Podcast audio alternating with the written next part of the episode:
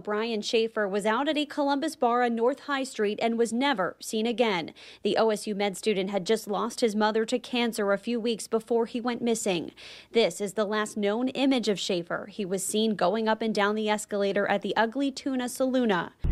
This is truly one of the biggest mysteries of Central Ohio. 27 year old has his life in front of him, might be getting married, going to be a doctor, and he disappears without a trace. You wanted the best, you got the best. The hottest podcast in the world, True Crime Monkey!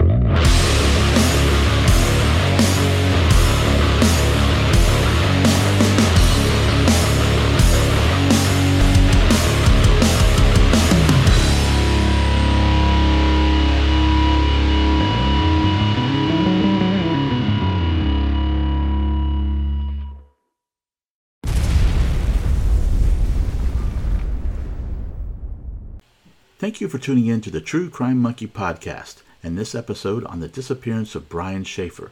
If you enjoy the podcast, make sure to hit that like and subscribe button and check us out on YouTube, Facebook, Twitter, Instagram, and wherever you listen to podcasts. It was Friday, April 1st, 2006, the last day of classes before spring break for students at The Ohio State University in Columbus, Ohio. 27 year old Brian Shaffer a second year medical student, had plans of going out for a few drinks with his friend William Clint Florence to kick off the weekend before taking a trip to Miami with his girlfriend, Alexis Waggoner. They had planned a spring break vacation trip given to Brian by his mother, Renee Shaffer. Some close to the couple thought that Brian might even propose to Alexis while in Miami. The two were to board their flight that Monday morning, but Brian would never make it to the airport for his flight. Brian Shaffer was born on February 25, 1979, to Renee and Randy Shaffer. Brian also had a younger brother named Derek. Brian grew up in Pickerington, Ohio, a suburb just outside of Columbus, Ohio. He graduated high school in 1997 and then enrolled at Ohio State University. Brian was on the six year plan at Ohio State University and in 2003 earned his bachelor's degree in microbiology. Brian then enrolled at the OSU College of Medicine in 2004. He was in his second year of medical school at the time of his disappearance. While in medical school, Brian met his future girlfriend, Alexis Waggoner from Toledo, Ohio. Brian was always attracted to the beach life. He even once stated that this medical thing is just a temporary gig, and that his real passion was to start his own music band in the style of Jimmy Buffett. Could Brian have been foreshadowing his own future? Brian was very close to his parents, especially his mother, Renee. Unfortunately, she would be diagnosed with cancer and would pass away in 2006, just three weeks before Brian would disappear. The loss of his mother was especially tough for Brian, although those around him said that he handled it quite well. Although Brian disappeared in 2006, the Shaffer family would suffer another devastating loss in 2008. Brian's father, Randy, would be killed by a falling tree branch just outside his home while he was out surveying damage caused by strong winds in the area that were the results of the remnants of Hurricane Ike, which had made their way all the way up to the Ohio Valley. This had left only Derek, Brian's younger brother, to grieve alone, as he had lost his mother, his brother, and his father in a span of only two years. So let's get to what happened on April 1st, 2006. Yes, April Fool's Day. After a tough week of cramming for exams, classes came to an end that Friday. At about 9 p.m., Brian met up with his friend Clint at the Ugly Tuna Saloona. Around 9:15, 9:30, I drove over to Brian's apartment after his, he had dinner with his father, and uh, he Brian was having a beer, and then came up to High Street to Ugly Tuna, a small bar in the South Campus Gateway complex on High Street. Brian and Clint had a couple of drinks, and at about 10 p.m., Brian decided to call his girlfriend, Alexis, who had briefly went back home to Toledo, Ohio, to visit her family before returning to Columbus and departing with Brian on their trip to Miami. He just wanted to tell her that he was out with the guys and couldn't wait for their upcoming trip. After the call, Brian and Clint decided to go bar hopping, going from one bar, having a shot of alcohol, then moving on to another bar and doing the same as they worked their way down to the Arena District. They made their way around several bars, including the Short North and finally to Brothers. Brian and Clint decided they wanted to go back to the Ugly Tuna Saloona to check out the band and finish out their night. Since it was a long walk back, Clint decided to call a female friend of his named Meredith Reed, who met them at Brothers and drove them back to the Ugly Tuna Saloona. The Columbus, Ohio area is said to have the largest camera coverage of any city in the United States. Surveillance camera footage captured the trio coming into the parking garage, then to the main entrance of the Gateway complex, where the escalators are located that take you upstairs to the Ugly Tuna Saloona. The trio was seen on camera coming up the escalator at 1:15 a.m., just before entering the bar. However, there were no cameras inside the Ugly Tuna. After a couple more drinks and listening to the band, Clinton Meredith stated that Brian got up and said he was going to talk to the band. They stated that they did not see Brian after that. At 1:55 a.m., Brian is seen on video in a lobby type area at the top of the escalators just outside the bar talking to two females. Brian then leaves the two females and walks off camera and appears to be re entering the bar. This will be the last time Brian Shaffer would ever be seen. The Ugly Tuna Saloona closed at 2 a.m. Clinton Meredith walked around the bar trying to find Brian and also called Brian's cell phone at 2:01 a.m., but the call went straight to voicemail. Clinton Meredith figured that Brian had met up with someone and gotten a ride or decided to just walk home, so they left the bar. All day Saturday, no one really notices that Brian is missing, except Alexis, who was returning home from Toledo and had been trying to call Brian, but all of her calls went straight to voicemail. Upon returning to Columbus, Alexis went straight to Brian's apartment. She found everything neat and in order, just as Brian always had it, and she also noticed that his car was still parked outside and it appeared that his bed had not been slept in. Alexis immediately felt something was wrong. She then called Brian's father to let him know that something just wasn't right. Brian's father immediately came to campus and the two began canvassing the area, even searching through dumpsters, hoping to find some clue as to what could be going on. But they had no luck. Although very distraught, they were still confident that Brian would show up on Monday morning for his trip to Miami with Alexis.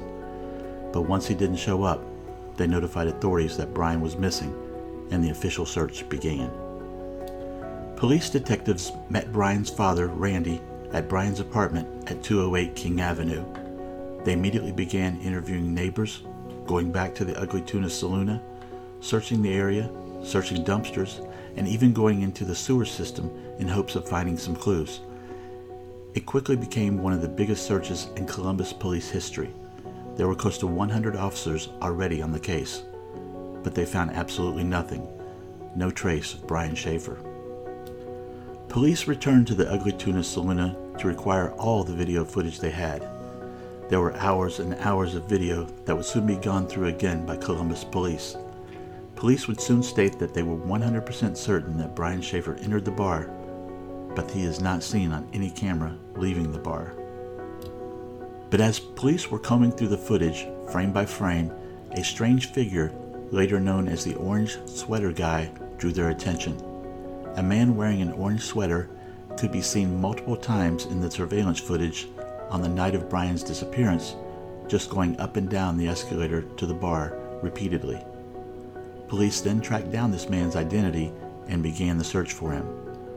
But as their investigation would later reveal, the man turned out to be just a normal taxi driver who was coming up and down the escalators frequently in search of fares, just to make money. He was then ruled out as a person of interest in Brian's disappearance.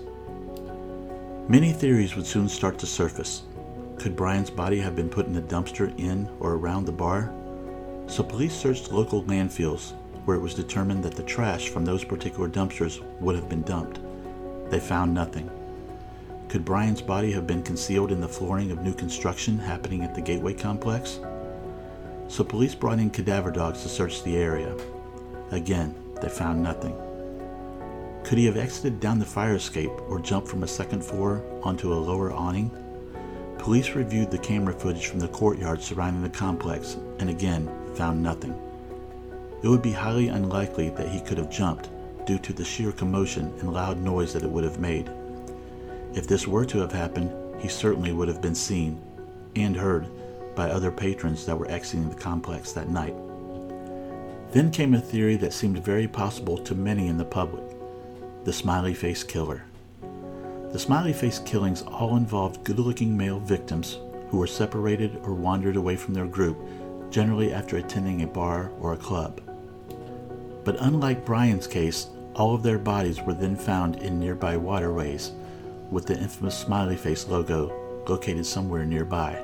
There's some of the more than 40 college age men who mysteriously drowned, the tragedy spanning 25 cities and 11 states. Two former NYPD police officers there say that they are all murder victims linked to what they call the smiley face killings. I believe that these young men are being abducted by individuals in the bars before they are entered into the water.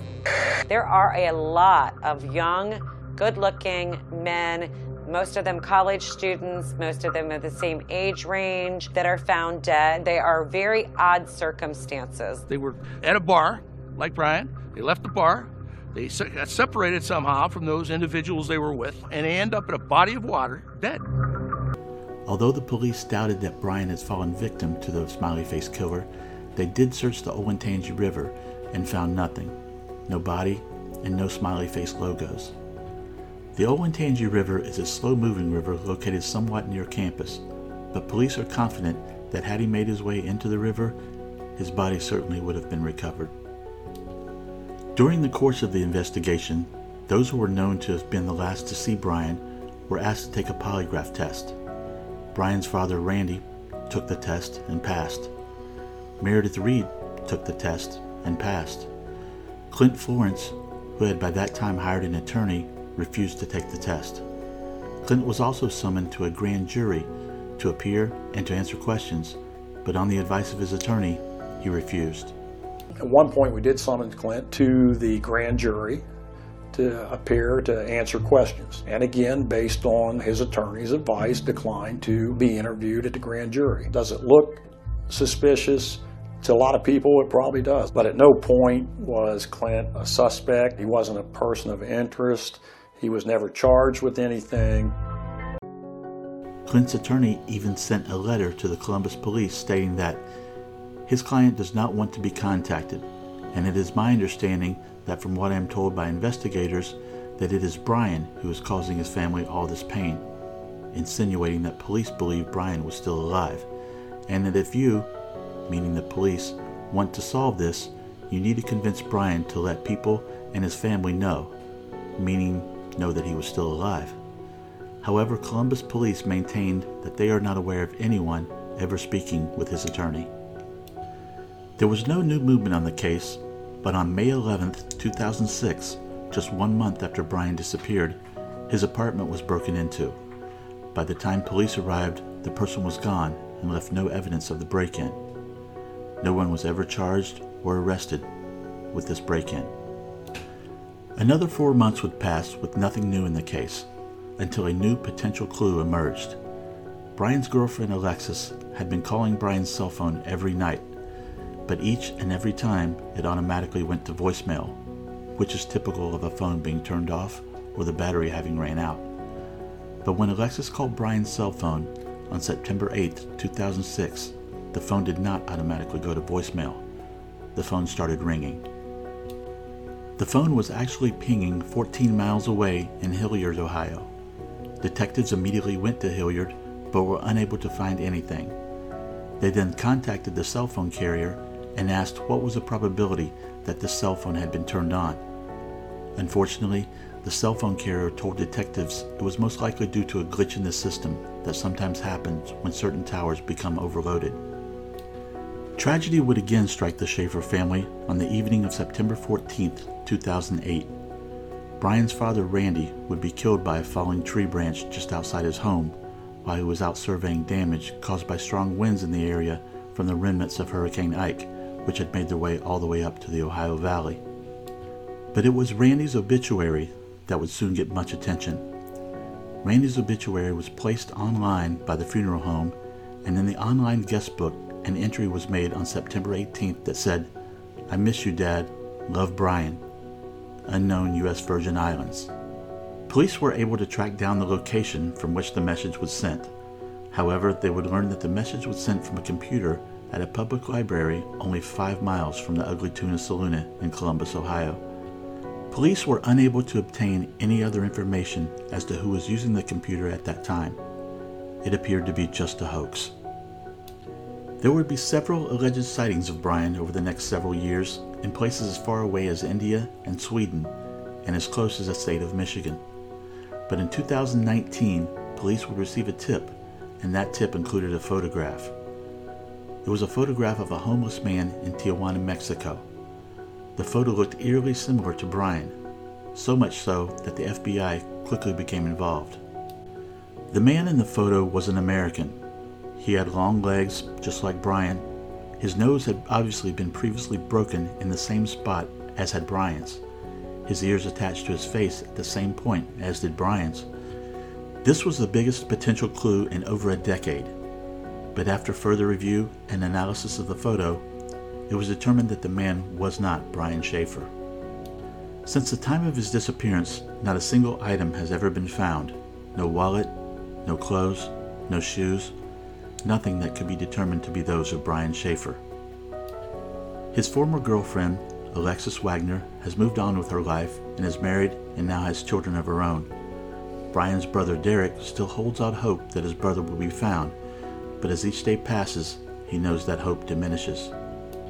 On April 8, 2013, as a way to free up assets for his brother, Brian Shaffer was declared legally dead by the courts. If you have any further information on this case, please call the Central Ohio Crime Stoppers tip line at 1 877 645 TIPS. I hope you enjoyed this episode of the True Crime Monkey podcast on the disappearance of Brian Shaffer. We'll see you next time.